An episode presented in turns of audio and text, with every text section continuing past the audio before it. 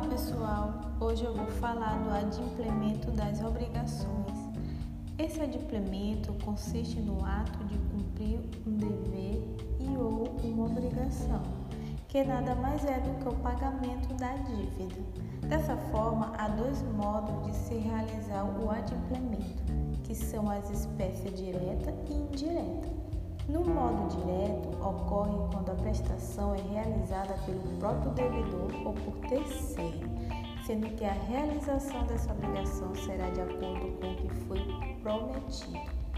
Já no modo indireto, ocorre quando a prestação tenha sido realizada de tal como fora prometido ao credor.